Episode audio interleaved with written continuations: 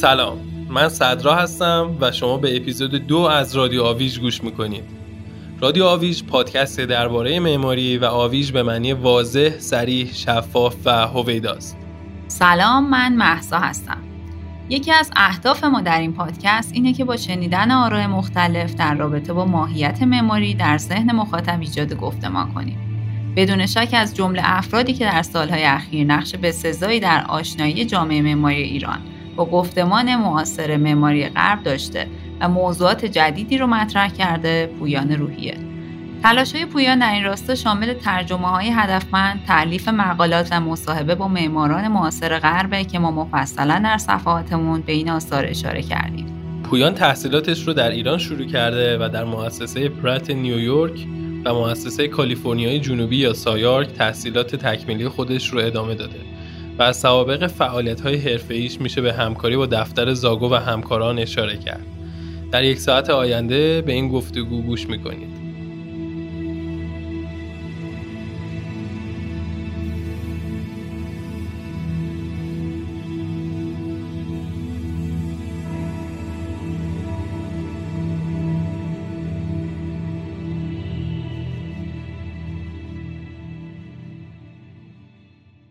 سلام ممنون پویان عزیز که وقت تو در اختیار ما گذاشتی. من سری میرم سر صحبت هامون با این سال شروع می‌کنم که اساسا در یک پروسه منجر به طراحی بنا معماری از کجا شروع میشه؟ در واقع بهتر بگیم کجای این پروسه رو می‌تونیم شروع معماری کردن بنامیم.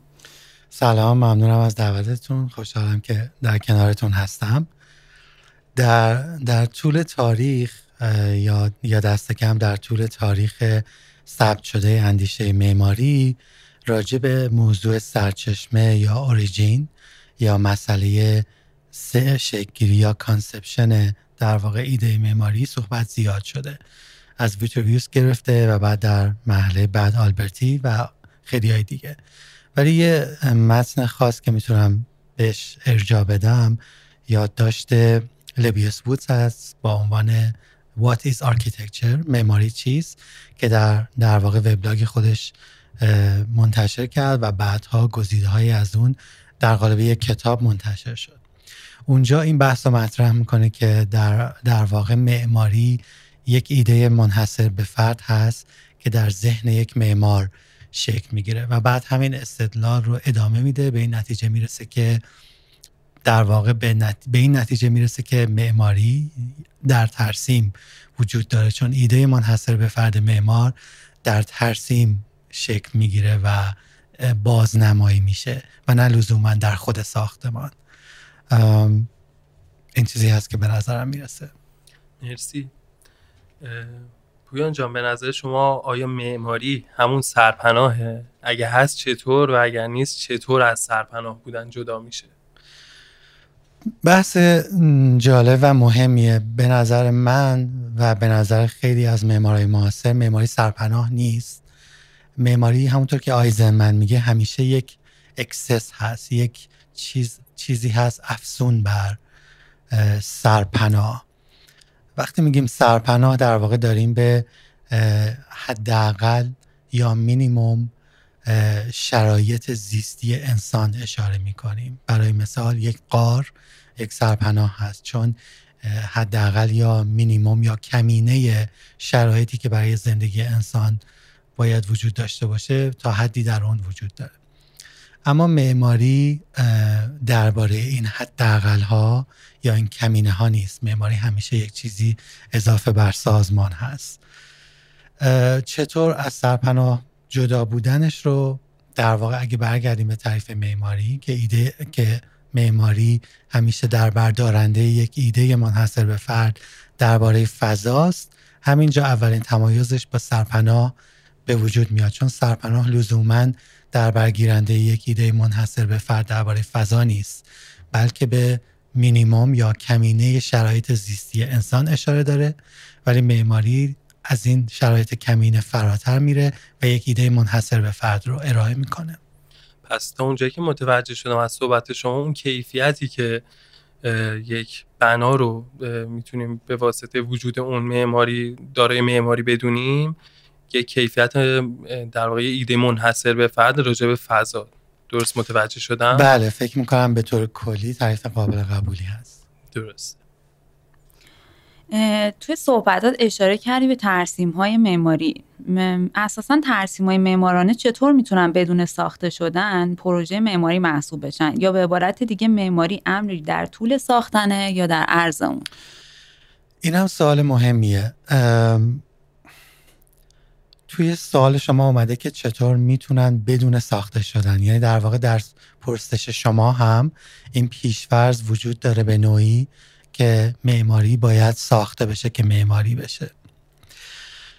اگه برگردیم به اون تعریف اولیه که اجازه بدید تعریف شومی رو اول براتون بیارم. شومی توی تعریفش از معماری که شما حتما باش آشنا هستید به تعریف نیکولاس پفزنر اشاره می‌کنه. پفزنر معماری اینطور تعریف می‌کنه که میگه یک انباری دوچرخه که شما دوچرختون رو توش می‌ذارید ساختمان هست و یک کلیسای جامع معماری.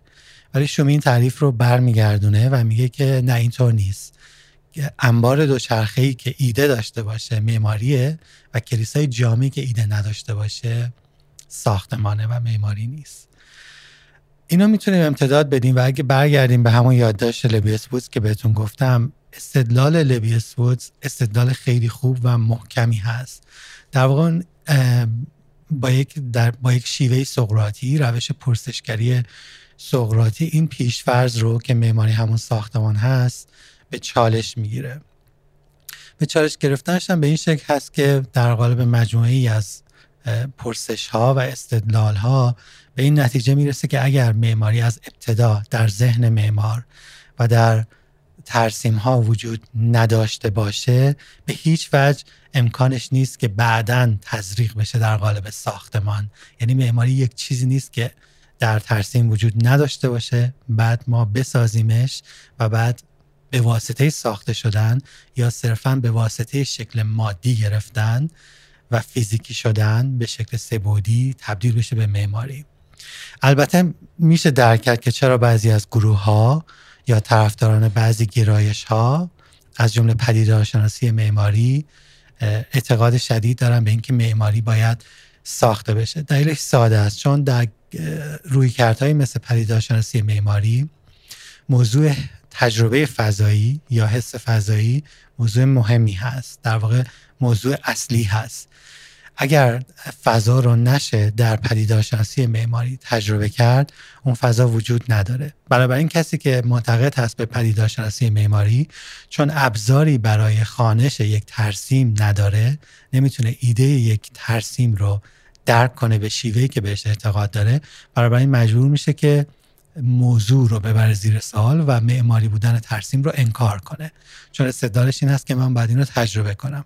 چون نمی‌تونم تجربه کنم پس ترسیم معماری نیست. زمانی که ساخته شد من واردش میشم تجربهش می‌کنم حسش می‌کنم و بنابراین معماریه. مرسی.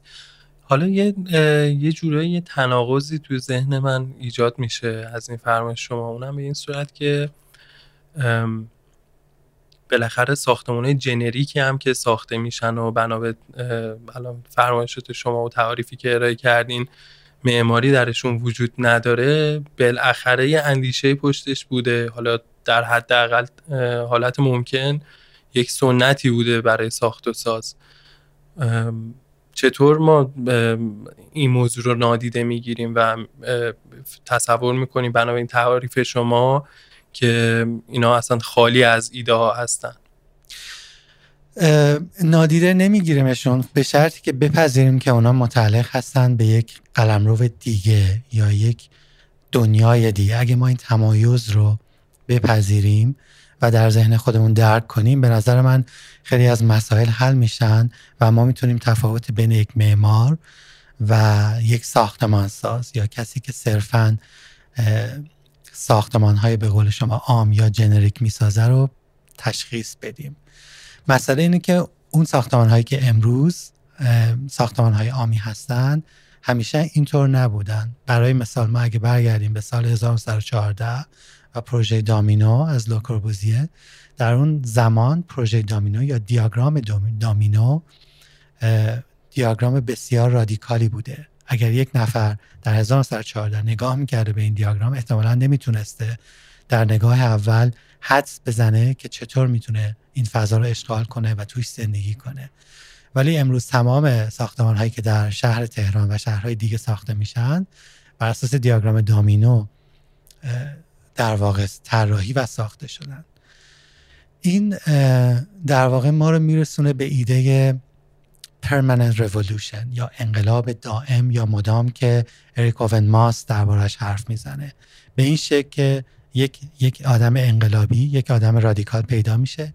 یک ایده نو و انقلابی به دنیا معرفی می‌کنه که در این مثال ما لوکوربوزیه هست و ایدهش هم دیاگرام دامینو هست. در ابتدا این ایده انقلابی و رادیکال با مقاومت منفی و مخالفت بسیاری روبرو میشه. در طول زمان پذیرفته میشه. آدم های دیگه شروع می‌کنن به استفاده از اون ایده. اون ایده مقبول میشه تجاری میشه در همه جا استفاده میشه. انقلابی بودن خودش رو از دست میده. عرف میشه عام میشه و بعد زمان این میشه که یک نفر دیگه بیاد و یک ایده جدیدتر برای مثال ایده شیء برشی یا sectional object که در واقع یک جور آنتیتز هست یا یک ایده متفاوتی هست در برابر دیاگرام دامینو معرفی بشه و باز روز از نو روزی از نو این انقلاب به این شکل دائمی و مدام میشه. تمام صحبت هایی که ما در حوزه تئوری معماری داریم در قالب دیسیپلین معماری تحت عنوان دیسیپلین معماری در موردش صحبت میشه. میشه تعریفی از این بکنیم که به نظر اصلا دیسیپلین چی هست و چرا ما معماری رو دیسیپلین می‌دونیم؟ چرا علم و حرفه نمی‌دونیم؟ سوال خیلی خوبیه چون فکر می‌کنم مسئله که باید بهش بپردازیم واژه دیسیپلین در چند سال اخیر فکر می‌کنم با ترجمه متنهای تئوریک از زبان انگلیسی وارد زبان فارسی شده. ولی برداشت من این هست که خیلی وقتا تعبیر درستی از معناش وجود نداره. توی سوالت پرسیدی که به نظر تو می‌خوام تاکید کنم این که دیسیپلین خیلی موضوعی نیست که به نظر شخصی ارتباط داشته باشه. مسئله این نیست که معماری حرفه نیست. چرا؟ حرفه هم هست. اگه برگردیم به اون مدل های سگانه معماری در واقع در طول تاریخ که جف گیبنس ازشون حرف می‌زنه یکیش معماری به عنوان یک حرفه هست که ما از میانه قرن 19 هم در واقع به طور خاص در ایالات متحده حرفه مندی معماری رو داریم. یعنی برای اولین بار سازمان های حرفه ای مثل AIA انجمن معماران آمریکا و نهادهای دیگه تأسیس میشن و یک جور استاندارد سازی و تبدیل اون practice های ساختمانی و آوردنشون زیر چتر یک حرفه اتفاق میافته. در میانه در واقع دهه 60 دهه 70 ما رویکردهای شبه علمی رو داریم. برای مثال در کار آدم های مثل کریستوفر الکساندر که تلاش می‌کردن به معماری یک ماهیت علمی بدن. و رویکرد سوم که رویکرد مورد در واقع توجه و مورد تایید خیلی از معمارای معاصر هست. معماری به عنوان یک دیسیپلین فرهنگی هست. architecture as cultural discipline یا cultural practice. معماری حرفه هم هست ولی مسئله اینه که ما تمایز این دوتا رو بدونیم. وقتی میگیم دیسیپلین یعنی یک شکل از دانش. یعنی در واقع تبدیل شدن معماری به یک شکل از دانش. و پیدا کردن پشتیبانی نهادی یعنی اینکه نهادی به نام دانشگاه میپذیره که معماری یک شکل از دانش هست و اونو در خودش راه میده و ازش حمایت می‌کنه. این اتفاق در آمریکا در پایان قرن 19 هم افتاد و اولین مدارس معماری در دانشگاهی مثل کلمبیا، MIT و در فیلادلفیا در واقع تأسیس شدن و ویلیام ور که در بوزار تحصیل کرده بود کسی بود که تلاش بسیاری کرد که قانع کنه مدیران دانشگاهی رو که معماری هم یک شکل از دانش هست و باید تدریس بشه باید پشتیبانی نهادی داشته باشه. و برای مدیران دانشگاهی بسیار سخت بود پذیرفتن این مسئله که معماری شکلی از دانش هست. حالا من مسئله اروپا و بوزار فرق داره چون بوزار در واقع école بوده و سیستم های école در فرانسه یکم با سیستم های university فرق تفاوت داشتن از خیلی جهات. برابر این مسئله این نیست که معماری حرفه نیست. معماری حرفه هم هست. مسئله اینه که شما به عنوان یک معمار کدوم روی کد رو دارید؟ آیا به کار خودتون به عنوان کسی که یک متخصص ساخت و ساز هست و قرار ساختمان تولید کنه نگاه می‌کنید؟ یا به کار خودتون به عنوان کسی که به دانش معماری متحد هست و به معماری به عنوان یک رشته فرهنگی تعهد داره. کما اینکه هستن معمارایی که جزء گروه دوم هستن و در عین حال ساختمان هم می‌سازن. مثال خیلی خوبش پریکس هست یا اریک ماس هست. مثالش از معمارایی که کارشون مند هست و ارزش فرهنگی نداره SOM هست یا شرکت های مثل گنسلر یا شرکت های تجاری دیگه که ما به اینا میگیم شرکت های practice های corporate یا practice های تجاری یا شرکتی که لزوما کارشون ارزش فرهنگی نداره. برای این تمایز خیلی مهم هست که ما این تمایز رو یک تشخیص بدیم. دو اینکه نسبت به کدوم احساس تعهد می‌کنیم. چون داستان کاملا متفاوت میشه وقتی ما به هر کدوم از این دوتا احساس نزدیکی داشته باشیم. یعنی میشه گفتش که ما می‌تونیم برای دیسیپلین بودن معماری یه مبدع زمانی مشخص کنیم؟ سوال خیلی خوبیه. از نظر رسمی بله پایان قرن 19 هم در ایالات متحده وقتی که اولین دانشگاه یک رشته به نام معماری تعریف می‌کنه در واقع معماری یک دیسیپلین میشه یک شکل از دانش با پشتیبانی نهادی یعنی دانشگاه. اما یکم عقبتر باید برگردیم چون اولین قدم ها در راستای تبدیل معماری از یک پیشه یا craft به یک دیسیپلین در قرن پانزدهم برداشته شد و با آلبرتی. آلبرتی بود که اولین بار کاراکتر یک معمار رو به عنوان یک چهره فرهنگی تعریف کرد و براش یک موقعیت اجتماعی والا قرار داد. چون پیش از آلبرتی معماری یک رشته در واقع والای اجتماعی نبود. جایگاه اجتماعی پایینی داشتن. پیشورانی که به عنوان یک معمار خودشون رو معرفی می‌کردن. بنابراین شروع این مسئله از قرن پانزدهم بود. رنسانس و اومانیسم به نوعی در کار آلبرتی و بعد رسما در پایان قرن 19 هم در ایالات متحده این اتفاق افتاد. درسته.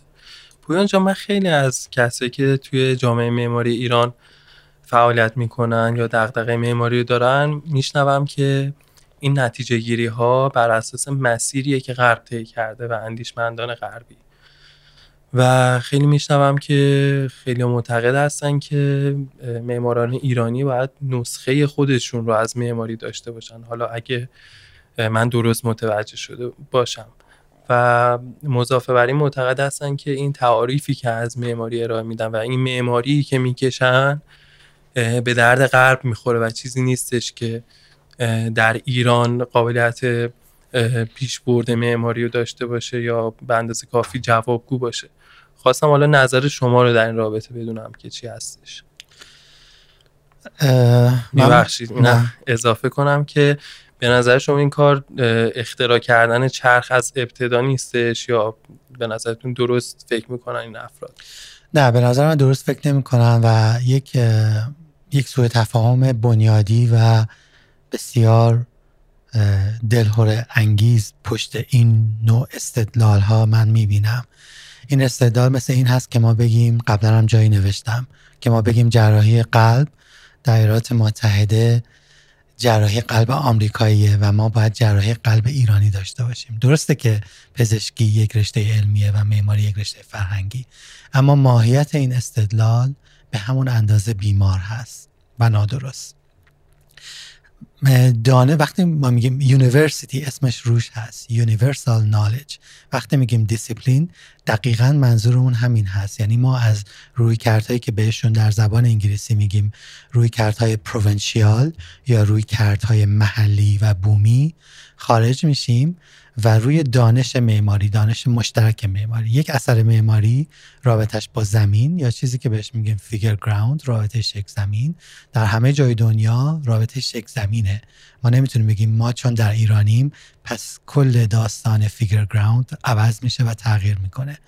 اگه ما بتونیم یک رابطه شک زمین حالا ایرانی یا هر چیزی اضافه بکنیم خیلی عالی. ولی اینکه ما آگاهانه چشممون رو و خودمون رو به روی این دانش جهانی یا دیسیپلین معماری ببندیم به نظر من بسیار کار تصمیم نادرستی است از نظر استراتژیک و یک جور غفلت آگاهانه.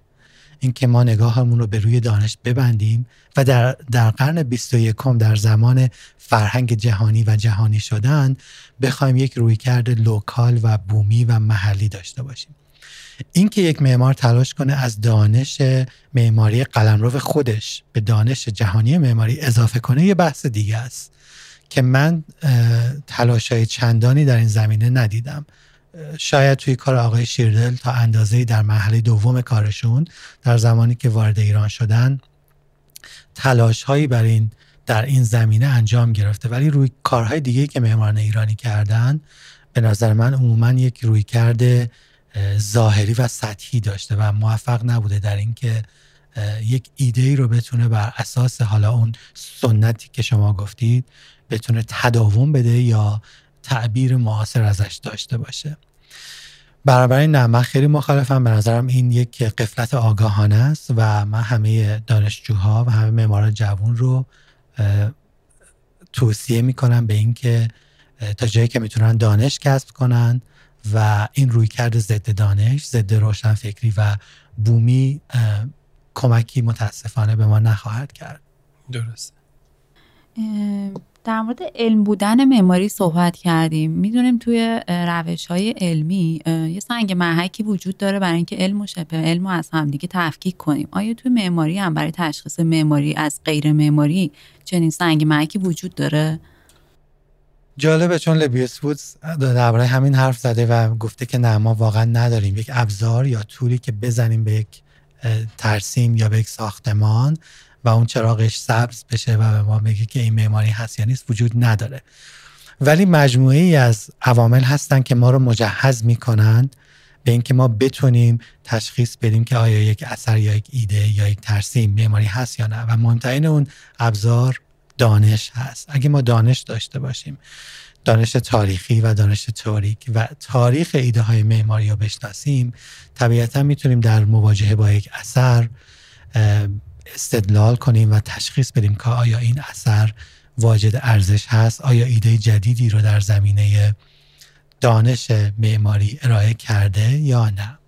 خب پویان جان این سوال الان برای من ایجاد شد که این ایده هایی که باید در پروژه معماری وجود داشته باشن و ما ولیدیتی پروژه معماری رو با اون میسنجیم داره چه کیفیاتی هستند و در واقع بهتر بگم این ایده ها دقیقا چی هستند و چطور باید باشن.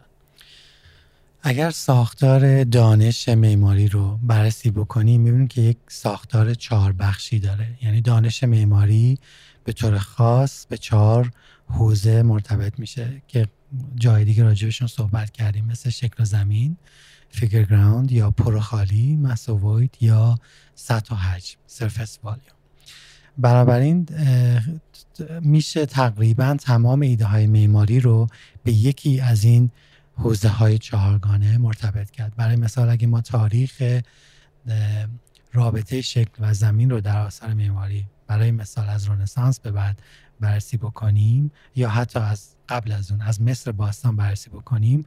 ما اولین مستبه ها رو داریم که وقتی توی برش بهش رو نگاه می‌کنیم می‌بینیم رابطه شک زمینی وجود نداره. یعنی شک درون زمینه. یک اتاقک یا مستبه رفته درون زمین.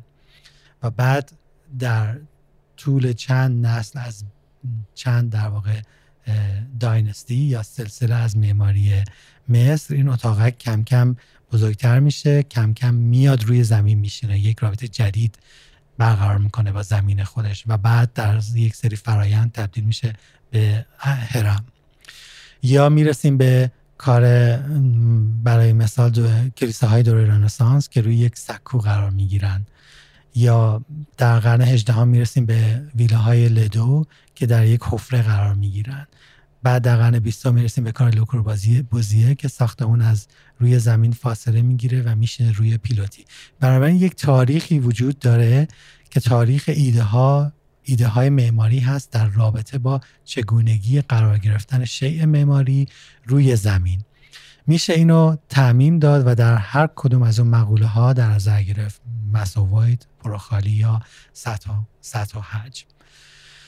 بنابراین هر ایده که یک معمار داره بشه احتمالا به یک یا چند تا از این ایده ها مرتبط میشه.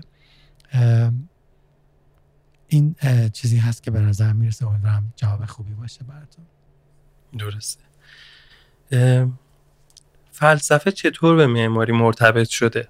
یعنی فقط یعنی معمارا فقط در یک دوره زمانی و شرایط خاص مثلا دهه 80 میلادی به ارتباط ما بین فلسفه و معماری پرداختن یا ماهیت معماری اساسا با ماهیت فلسفه عجینه.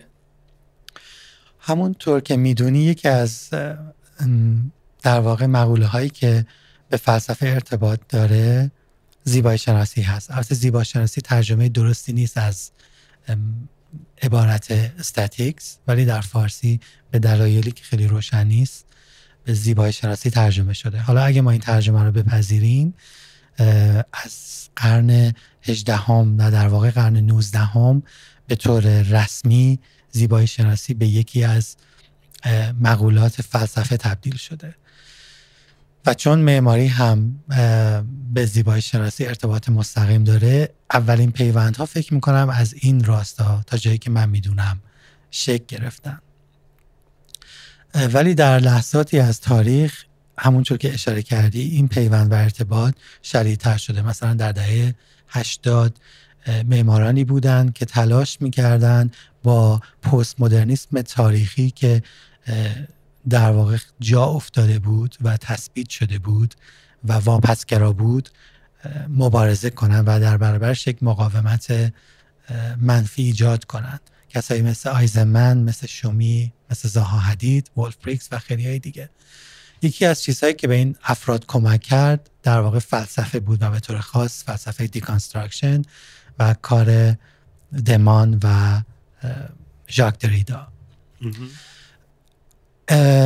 در دهه 90 کار دریدا با کار دلوز جایگزین شد. یعنی در اولین ترجمه های انگلیسی از کار ژیل دلوز در پایان دهه 80 ارائه شدن و بعد به طور خاص در دانشگاه کلمبیا در ابتدای دهه 90 روی ژیل دلوز کار زیاد می شد یعنی کم کم کار اندیشه دلوز وارد محتوای سیلابس های تئوری شد و معمارها شروع کردند به تلاش برای برقراری ارتباط با کار فکری ژیل دلوز امروز که به گذشته نگاه می‌کنند بعضی از معماران این نقد دارن که تلاش ما برای ارتباط با فلسفه یک تلاش همراه با سوء تفاهم بود. به این معنا که ما در معماری به شکل تحت لفظی و مستقیم از فلسفه استفاده کردیم. یعنی چی؟ یعنی هر جا که دلوز از فولد حرف می‌زد یا تا شدگی ما خیلی ساده برداشتیم و صفحات رو تا زدیم.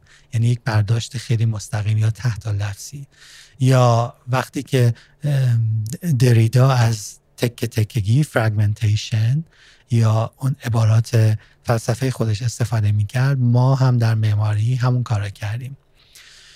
امروز مهمترین گرایش فلسفه که با معماری درگیر هست فلسفه در واقع تریپل او هست یا هستی شناسی شی محور یا فلسفه شی محور که نمایندهش به طور خاص گرام هارمن هست. البته فیلسوفای دیگه هم هستن که کارشون تاثیر داره روی کار معماران مثل تیموتی مورتون. اینا فیلسوفای جدیدی هستن که برونو لاتور چطور؟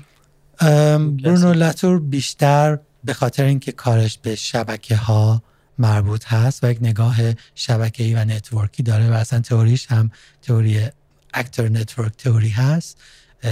تا جایی که من می‌دونم بیشتر از درون فلسفه دلوز مربوط میشه به معماری ولی من تا حالا به معمار خاصی برخورد نکردم که به طور خاص بگه من روی لاتور روی من تاثیر گذاشته. ولی توی ذهن خودم می‌تونم اون ارتباط رو از دل فلسفه دلوز و در همون امتداد تشخیص بدم. همونطور که می‌دونی در دهه 90 بحث در معماری خیلی زیاد روی شبکه ها بود. روی نیروها و معمارها تلاش می‌کردن نیروها یک سایت رو کشف کنن یا ترسیم کنن. حالا گاهی این نیروها طبیعی بودن گاهی کاملا کانستراکت شده یا مصنوعی تولید می‌شدن. از اون مسیر فکر می‌کنم به کار لاتور تا اندازه مربوط میشه.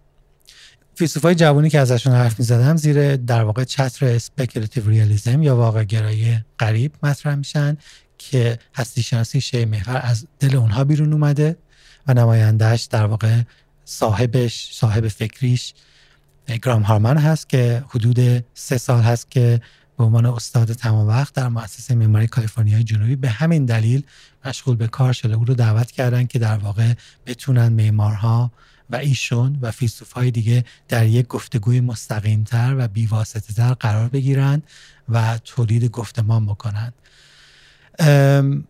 فکر می‌کنم که چون این بحث رو من دیدم که بازم توی ایران خیلی روی این موضوع صحبت می‌کنن که فلسفه یک دیسیپلین هست و یک شکل از دانش.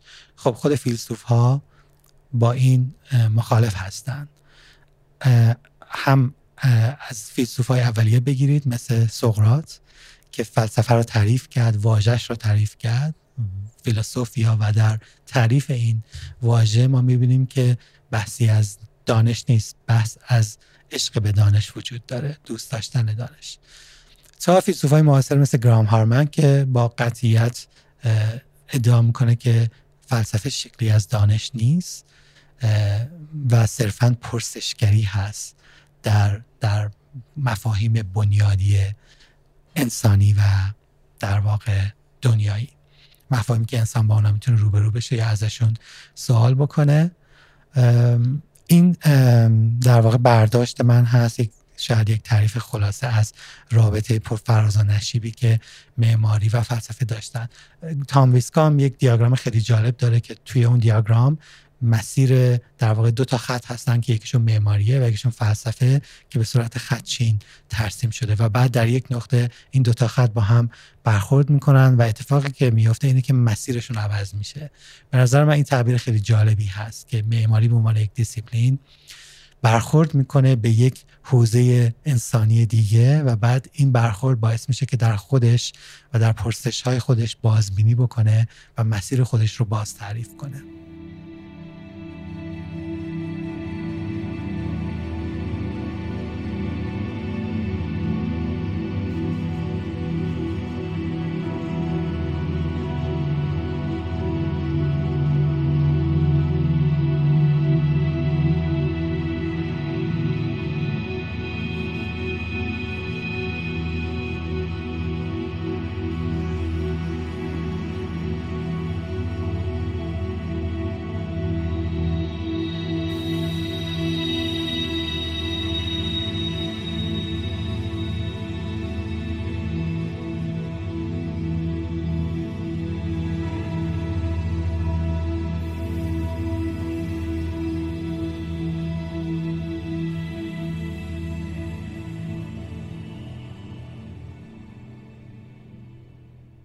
من یه سوال دیگه برام ایجاد شد. اون هم این که آیا همیشه اینطوری بوده که دیسیپلین های دیگه مثل فلسفه البته شما گفتین فلسفه دیسیپلین نیست روی معماری تاثیر گذار بودن یا معماری هم احیانا روی مسائل دیگه دیسیپلین های دیگه علوم دیگه هرچی تاثیر گذار بوده؟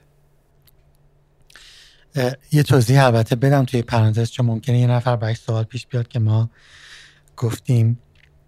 معماری به عنوان یک رشته وارد دانشگاه شد و ما رشته فلسفه را هم داریم. پس چرا میگید فلسفه دیسیپلین نیست؟ به اون معنا فلسفه دیسیپلین هست یعنی در ساختار دانشگاه تدریس میشه. اما در تعریف دیگه دیسیپلین تعریف اصلیش که یک شکل از دانش هست فیلسوف های مثل گرام هارمن معتقدن که نه فلسفه شکلی از دانش نیست. پرسش های عمومی هست درباره دانش و درباره زیبایی و درباره خیلی چیزهای دیگه که بشر باش روبروه. خواستم این توضیح رو بدم و در مورد سوالت نمی‌دونم متاسفانه جوابش رو. الان حضور ذهن ندارم. حدس می‌زنم که در یه جاهایی مثلا مثل مدرسه باهاوس که یک مدرسه هنر بوده که معماری هم بوده طبیعتا یک رفت و برگشتی وجود داشته بین هنرمندایی که اونجا بودن. ولی اینکه به طور مستقیم معماری روی رشته های دیگه و دیسیپلین های دیگه چه تاثیرهایی داشته از نظر تاریخی الان چیزی توی ذهنم نیست. اگه اشتباه نکنم تو این راستا می‌تونیم در مورد گفتمان صحبت کنیم. توی دهه های اخیر در دنیا و حالا در چند سال اخیر توی ایران خیلی از گفتمان صحبت میشه. گفتمان توی معماری. من می‌خوام یه مقداری در مورد خود گفتمان صحبت کنیم. و اینکه اصلا گفتمان چیه و خب بعد مشخصتر گفتمان معماری چطوری اتفاق میفته اصلا چرا مهمه؟ سوال خیلی خوبیه. گفتمان رو یکی از کسایی که خیلی خوب تعریف کرده فوکو هست در کتاب باستانشناسی دانش و در ضمیمه‌ش Discourse on Language گفتمان درباره زبان. میاد از منظر فلسفی باز می‌کنه که اساسا گفتمان چیه چه ابزارهایی داره و چطور پیش میره. که حالا من وارد اون نمیشم چون دانشش رو هم ندارم. ولی در مورد معماری داستان خیلی ساده است. گفتمان همون چیزی هست که ما در ایران نداریمش. متاسفانه گفتمان به اشتراک گذاشتن ایده هایی هست که در هر لحظه در ذهن یک معمار وجود دارند با معماران دیگه. به عبارت دیگه رفت و برگشتی که بین کارهای معمارانی که در مرز معماری در لبه معماری اثرهای پیشرو و رادیکال و انتقادی تولید می‌کنن وقتی که با هم ایده هاشون رو به اشتراک می‌ذارن در قالب گفتگو در قالب انتشارات در قالب نمایشگاه و در تمام فرمت های دیگه که برای انتشار و ثبت ایده ها وجود دارن می‌تونیم بگیم که در واقع گفتمان شکل می‌گیره. و اینکه گفتمان چطور شکل بگیره بنابراین ما در رشته خودمون اگر بخوایم صحبت کنیم یک سری معمار نیاز داریم که در مرز معماری در لبه معماری دارن کار می‌کنن کار تولید می‌کنن. کار انتقادی تولید می‌کنن کار خلاق تولید می‌کنن. دو این افراد باید ایده هاشون رو با هم به اشتراک بگذارن. باید بنویسن باید منتشر کنن چه در مجلات معماری چه در مجلات توری و چه در, در قالب مونوگراف یا مجموعه آثار. باید با هم گفتگو کنن چه در قالب گفتگوهای شخصی و دوستانه و چه در فرمت های رسمی تر مثل پانل های گفتگو در محیط های آکادمیک. برای ما برای اینکه گفتمان شکل بگی تولید بشه و گسترش پیدا کنه به مجموعی از عوامل نیاز داریم. معمارها که اون رو تولید بکنن ایده ها رو تولید بکنن نهادها که اون ایده ها رو پشتیبانی کنن مثل در واقع محیط های آکادمیک که اون معمارها توی اونها درس بدن یا بتونن کارشون رو ارائه کنن. و بعد نهادهای دیگه مثل انتشارات که بتونن در واقع این گفتمان رو ثبت کنن و گسترش بدن. ما توی هر ستای این بخشهایی که من براتون نام بردم ضعف داریم. مجلاتی که گفتمان معاصر رو ایده های مشترک رو در واقع یا غیر مشترک رو حتی بتونن ثبت کنن و گسترش بدن نداریم. مجلاتی که ما داریم عموما یا مجلات حرفه‌ای هستند که بیشتر به ثبت و معرفی پروژه ها گرایش دارن و با مجلاتی مثل لاگ که اصولا تمرکز دارن روی تئوری معماری تفاوت دارن بنابراین فکر می‌کنم که نمی‌دونم چقدر جوابی که دادم به سوالتون برای سوالتون مناسب بود یا نه ولی این چیزی هست که به نظر من می‌رسه.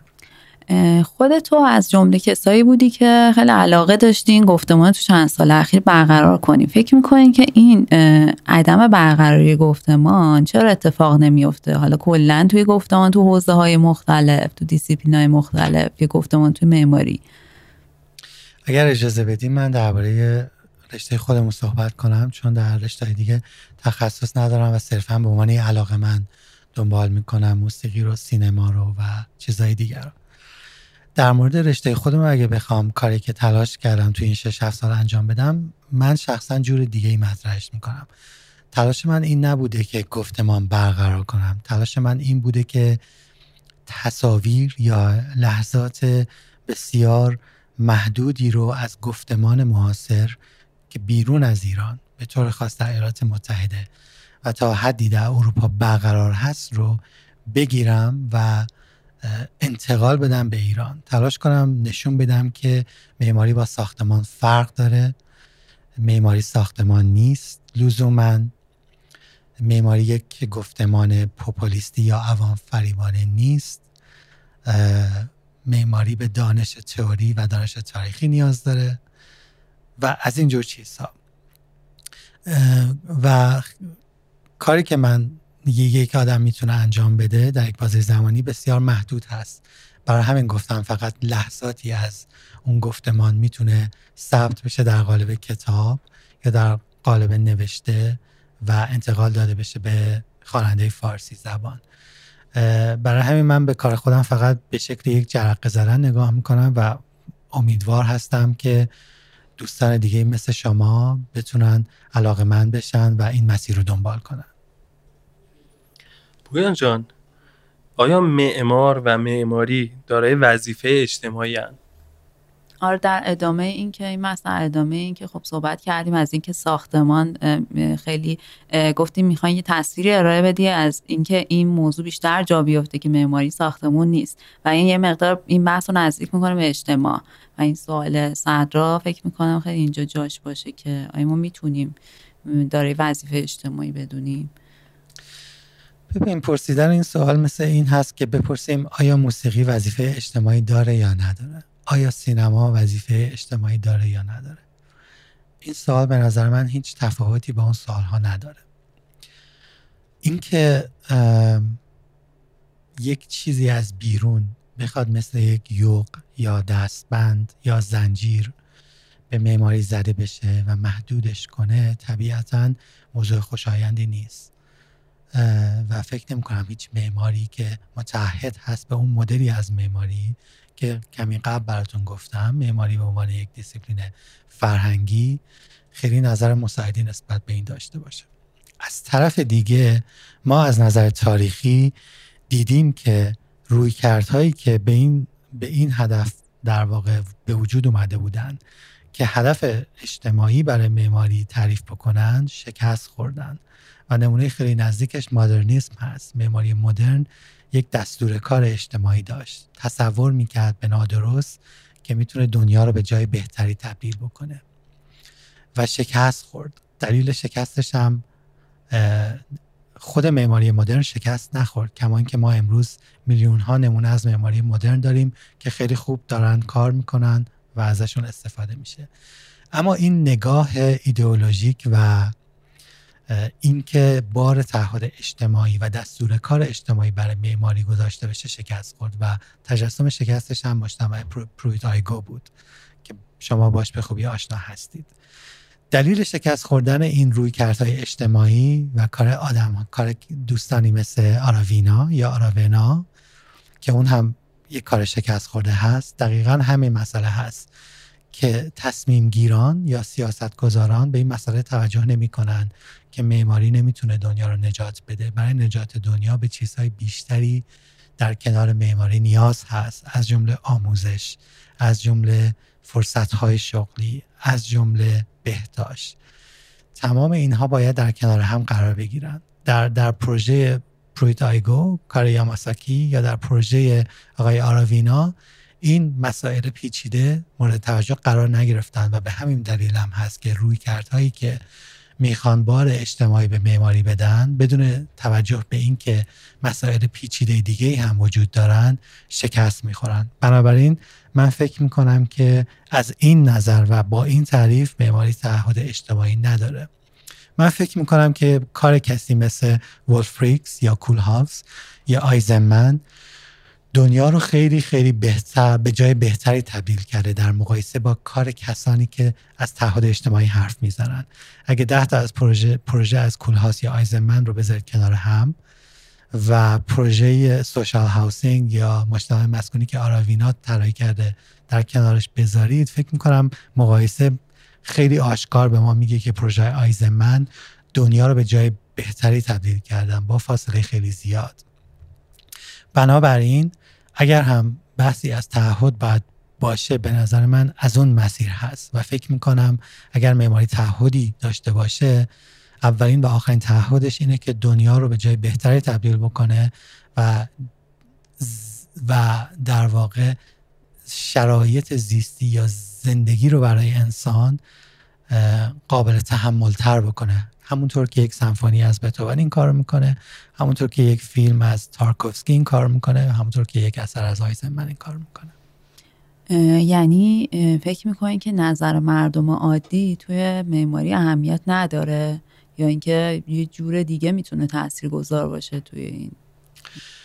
سوال خیلی کلی هست. باید ببینیم که نظرشون در رابطه با چی؟ در رابطه با اینکه معماری چی باید باشه یا چطور باید باشه؟ یا صرفا در رابطه با consensus یا پسند عمومی. اگه به طور خاص بگی منظورت کدوم هست من می‌تونم بهتر جواب بدم. خب اگه بخوایم از هر دو منظر بررسیش کنیم من حس می‌کنم که هر دوتاش در طول تاریخ معماری یه جایگاهی داشته. ما داریم تو جامعه زندگی می‌کنیم که داریم هر دوتا رو تجربه می‌کنیم تو جامعه معماریمون. خودت در مورد هر دو مبحث چه فکری می‌کنی؟ میبخشید. منم اینو اضافه کنم که پروژه های سراغ دارم که مردم اون منطقه‌ای که اون پروژه درش احداث شده شاید خیلی از لحاظ سلیقه عمومیشون با اون پروژه ارتباط برقرار نکردن و یه, جورایی تعارضی داشته با اون کانتکست. به نظرتون وجود همچین پروژه با این شرایط اشتباهه یا یعنی اینکه مفیده اینکه چی؟ مثال می‌تونی بزنی؟ مثلا شاید پروژه کازادا موزیکای کول هاست رو بشه از این دست دونست. نمی‌دونم البته. ببین چند تا مسئله هست. من فکر می‌کنم که لزوم پسند عمومی نه فقط من بلکه صاحب نظران و معمارای بزرگ معاصر معتقدن که پسند عمومی یا اینکه تعداد بیشتری از آدم ها از یک اثر خوششون بیاد به معنای خوب بودن و موفق بودن اون اثر نیست. و ما خیلی خوب رو اینو می‌تونیم در سینمای خودمون ببینیم. اگر شما فیلم های مستقل یا فیلم سازان خوب رو بخواید در کنار فیلم هایی که مردم میپسندن یا پرفروش هستن بذارید مقایسه واقعا یک مقایسه نابرابر هست از نظر محتوایی و کیفیات سینمایی. این ما رو به چه نتیجه میرسونه؟ به این نتیجه میرسونه که تئوری سینما کیفیات سینمایی یا ارزش های سینمایی لزوما چیزی نیست که مردم رو جذب کنه و باعث خوش آمد مردم بشه.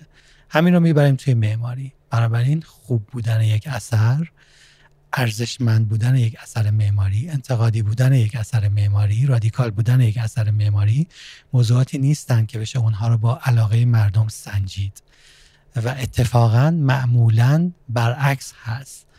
ما می‌دونیم که چه, چه نوع ساختمان های مسکونی در سطح شهر تهران ساختمان های محبوبی هستند و احتمالا شما هم با من اتفاق نظر دارید که ساختمان هایی که سنتوری دارن یا ستون های کرنتی دارن دورترین فاصله رو با تعریف ما و تعهد ما به معماری دارن این نه لزوم پسند مردم به هیچ وجه به معنای خوب بودن یک اثر نیست. حالا ممکنه یه نفر بیاد بگه مردم از کنار این اثر رد میشن چه گناهی کردن که هر روز ببینن. میشه دو, دو, دو شکل به این سوال جواب داد. که یکیش در واقع روش لبیس بودزه که روش بهتریه و یکیش هم روشی روشی خود منه که دوتاشو براتون میگم.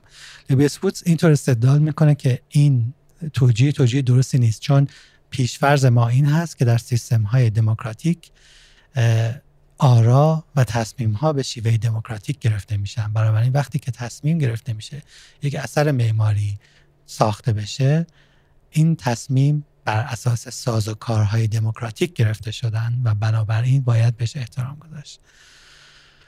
یه روش یکم چیزتر هم داره اینکه اگر کسی یک اثر معماری دوست نداره من یه جای خوندم که نوشته بود که همون کاری که با جنگ می‌کنه انجام بده همون کاری که با بیعدالتی یا با فقر روش رو برگردونه و بهش نگاه نکنه. شاید این بی رب باشه. الان به ذهنم رسید که یعنی هیچ وقت این اتفاق نمیفته. یعنی فکر می‌کنه این مباحث انقدر از همدیگه جدا هستن که در آینده هم ممکن نیستش.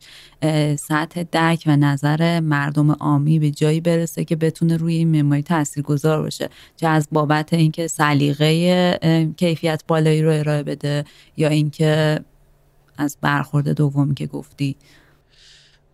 ببین مسئله این هست که ما باید روی آموزش عمومیمون تاکید داشته باشیم. ما در حال حاضر در دوازده سال آموزش عمومی خودمون موضوعات فرهنگی بسیار کم و پراکنده و ناچیز ارائه میشن اگر که بشن. بنابراین یک نفر که از دبیرستان میاد بیرون آگاهی بسیار اندکی نسبت به سینما داره نسبت به نقاشی داره و نسبت به معماری.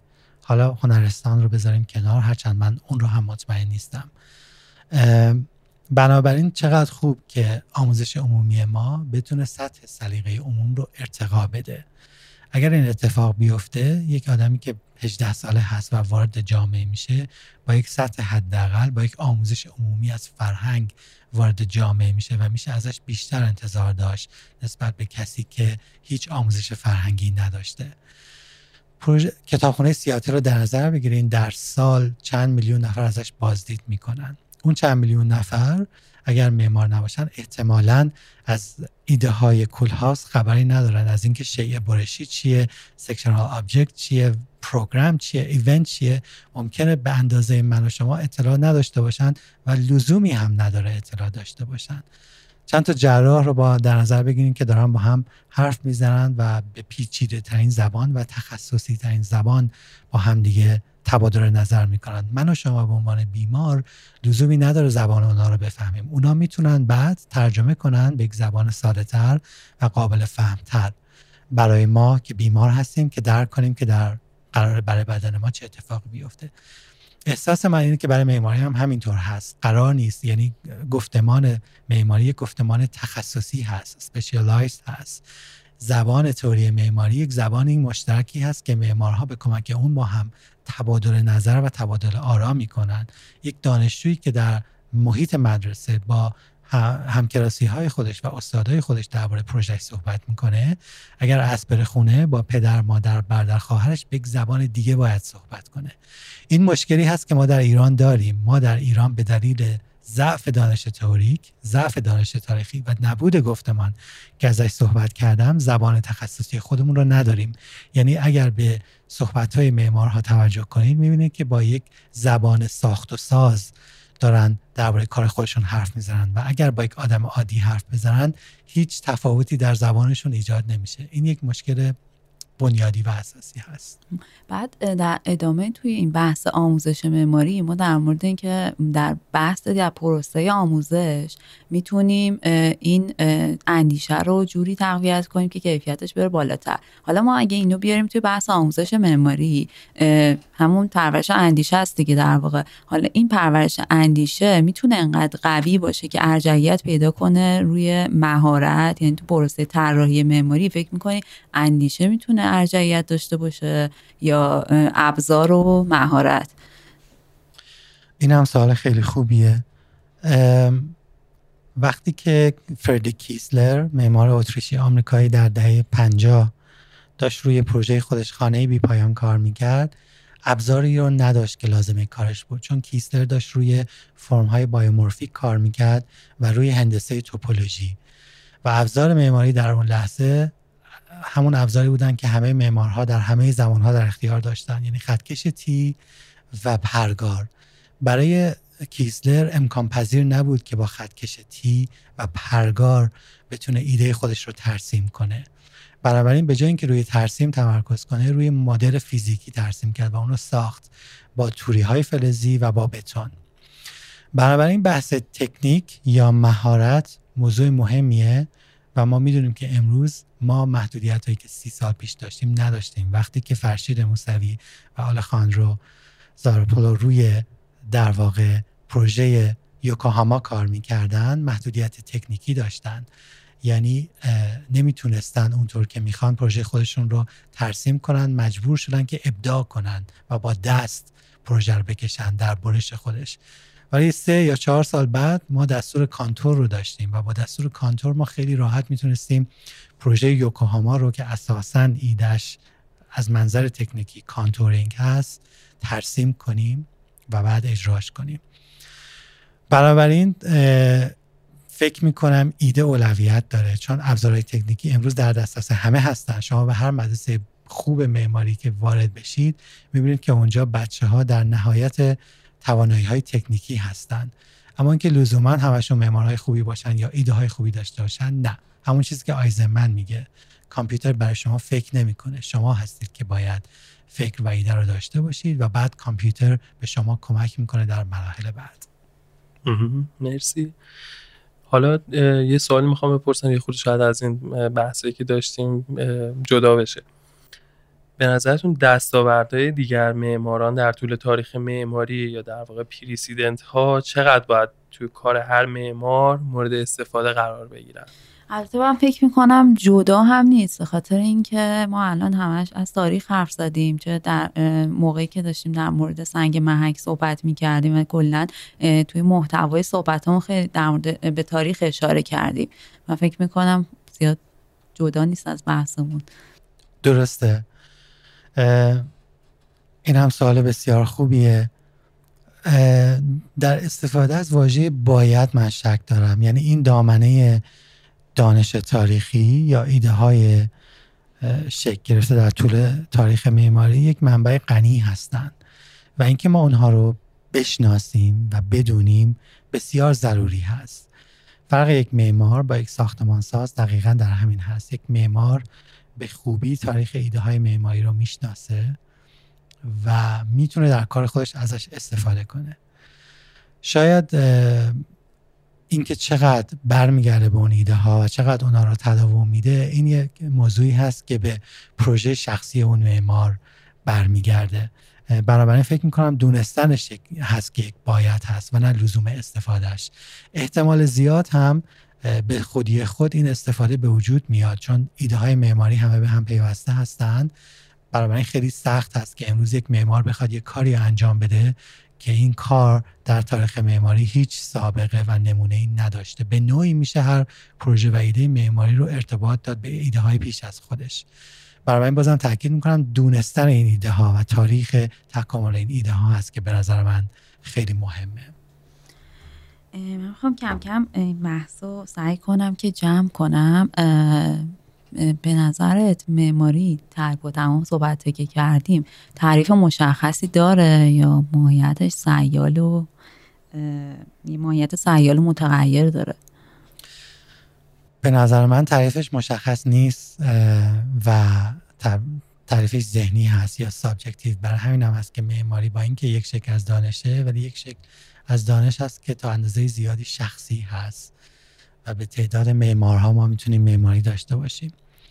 فکر می‌کنم تعریفش برمیگرده به تعریفی که شما خودتون رو بهش نزدیکتر احساس می‌کنید و بهش متحدتر می‌دونید. برای من شخصا تعریف شومی و تعریف آیزمن و تعریف لویس وودز تعریفی هستن که من بیشتر به اونا احساس نزدیکی می‌کنم و اونا رو قبول دارم. و طبیعتا تعریف کسی مثل زومتور که تقلیل میده معماری رو به یک ساختمان فیزیکی ساخته شده چندان مورد تایید من نیست. کما اینکه تاریخ معماری سرشار است از پروژه‌ای که کشیده نشد کشیده شدن و ساخته نشدن و منبعی غنی هستند از دانش معماری.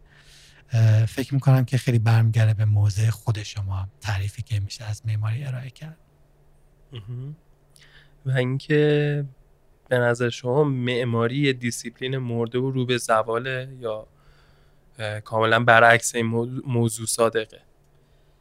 ببین نمیشه آینده رو پیش بینی که فکر کنم واقعا اگه کسی چون من یادم اولین همایشی که توی ایران رفتم در شیراز و یک ارتباطی هم به معماری معاصر داشت که الان اسمش یادم نیست. برای من خیلی جالب بود چون دوستانی که صحبت می‌کردن خیلی با قاطعیت آینده معماری رو پیش بینی می‌کردن. و می‌گفتن که قرار برای معماری چه اتفاقی بیفته. من نمی‌تونم این قطعیت رو داشته باشم و نمی‌دونم برای معماری چه اتفاقی میفته یک مقاله آرک دیلی یا شاید یک سایت دیگه چند وقت پیش دو سال پیش منتشر کرده بود و توی اون در کنار یک سری رشته های دیگه معماری آورده شده به عنوان یک رشته ای که در تا 20 سال آینده خواهد مرد. حالا به نظر من جای بحث داره. حرفه به نظر من خواهد مرد. به این معنا که ما اپلیکیشن های خواهیم داشت هوش مس... که با هوش مصنوعی کار می‌کنن و بسیار کارآمدتر از ساختمان سازهای امروزی یا معمارانی که معتقدن ساختمان حرف معماری حرفه هست می‌تونن ساختمان های بسیار سبزتر بسیار کارآمدتر و بسیار با آسایش بیشتر چیزی که در واقع طرفداران معماری به عنوان یک ساختمان به دنبالش هستن نایس بیلدینگ های خوبی دقیقا بله می‌تونن ساختمان های بسیار نایستر و بهتری طراحی کنن و با تکنولوژی هایی که تا 20 سال آینده خواهد اومد و بیشتر اجراهای خیلی بهتری هم خواهیم داشت. بنابراین معمار به عنوان یک حرفمند یا یک پروفشنال جایگاهی نخواهد داشت به نظر من. من اینطور می‌بینم. اما اون بخشش که مورد توجه من هست و ما داریم در حرف می‌زنیم معماری به عنوان یک دیسیپلین فرهنگی زنده خواهد ماند. چون همیشه احتمالا آدم هایی هستن که درباره معماری فکر بکنن و تحمل کنن و به فرهنگ تعهد داشته باشن. و این کاری نیست که هوش مصنوعی انجام بده. این کاری هست عمیقا انسانی. بنابراین اون جنبه از معماری زنده میمونه. من جالبه دیدم یه نفر در ایران باز هم برعکسش گفته بود. گفته بود کسایی که از دیسیپلین حرف می‌زنن بیکاران آینده هستن. خیلی استدلال عجیب و جالبی بود برای من چون به نظر من برعکسش درسته. کسایی که معتقدن معماری حرفه است و وظیفش ساخت ساختمانه بیکاران آینده هستند چون 20 سال دیگه 25 سال دیگه اپلیکیشن های مبتنی بر هوش مصنوعی خیلی خیلی بهتر از اون آدم ها می‌تونن ساختمان های خیلی خیلی خوبتر طراحی بکنن. اما کسانی که به معماری عنوان یک دیسیپلین فرهنگی تعهد دارند و اون رو یک محصول فکری می‌دونن به نظر من خواهند بود. یعنی می‌تونیم امیدوار باشیم که همچنان به کارشون ادامه بدن. پویان عزیز مرسی از توضیحاتتون و اینکه وقتتون رو در اختیار ما قرار دادین. به عنوان سوال آخر می‌خواستم خواهش کنم که یک سری textbook یا مقاله که به نظر شما لازمه هر کسی که دغدغه مند راجع به معماری بخونه و مطلع باشه ازشون رو به ما معرفی کنی. ممنونم. من خوشحال شدم که در کنار شما بودم و امیدوارم کارتون تداوم داشته باشه. منبع و کتاب خیلی زیاده و متاسفانه خب تقریبا هیچ کدومش توی ایران نیست یا به فارسی ترجمه نشده. فکر می‌کنم اولین وظیفه که یک دانشجو یا یک معمار جوان داره اینه که بدون گفتمان معاصر چی هست. به عبارت دیگه در صحنه معماری در همین لحظه که داریم با هم حرف می‌زنیم چه اتفاقی داره میافته؟ برای این کار مجله لاگ منبع بسیار خوبیه چون معاصرترین گرایش ها و ایده ها و در واقع باستابی هست از گفتمان معاصر معماری در هر لحظه. جدا از این فکر می‌کنم یه سری منابع تاریخی هست مثل کتاب تاریخ تئوری اثر والتر کرافت که کتاب مختصر و در عین حال نسبتا مفیدی هست که خواننده رو با تاریخ تکامل و تحول تئوری معماری آشنا می‌کنه کتابایی که برای خود من آموزنده بودن بسیار یادداشت‌های وبلاگ لبیس وودز هست کتابی هست که سرشار هست از یادداشت‌های کوتاه انتقادی درباره موضوعات مختلف فرهنگی، هنری و معماری. کتاب دیگه که می‌تونم بهتون معرفی بکنم کتابی هست از پیر ویتوریا آورلی به نام امکان یک معماری مطلق The Possibility of an Absolute Architecture که این کتاب هم برای من بسیار آموزنده بود. باید به طور خاص شاید بگیم که در چه حوزه هایی چه کتاب مثلا در حوزه تئوری دیجیتال اگه کسی علاقه مند هست کتاب کتاب های ماریو کارپو که یکی از تئوریست های دیجیتال هست. بسیار کتاب های جالب و مفیدی هستند. کتاب Archaeology of the Digital که مرکز معماری در واقع کانادا منتشر کرده به, به همت گرگلین که در حوزه دیجیتال باز هم کتاب خیلی مفیدی هست. اینا چند تا چیز بود که در این لحظه به ذهنم می‌رسه که می‌تونه برای خواننده جالب باشه. مرسی ممنونم از لطفتون. من فکر می‌کنم بعد این قول به ما بدین که دوباره در خدمتتون باشیم خصوصا با این کتابایی که معرفی کردین. خیلی من به شخص مشتاق تر شدم برای صحبت دوباره. خیلی ممنون. خواهش می‌کنم. مرسی از شما.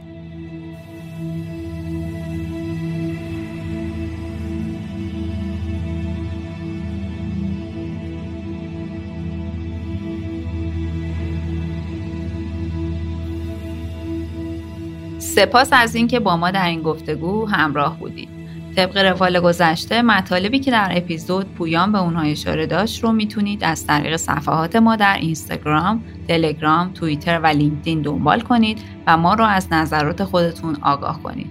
خوب و خوش و خورم باشید.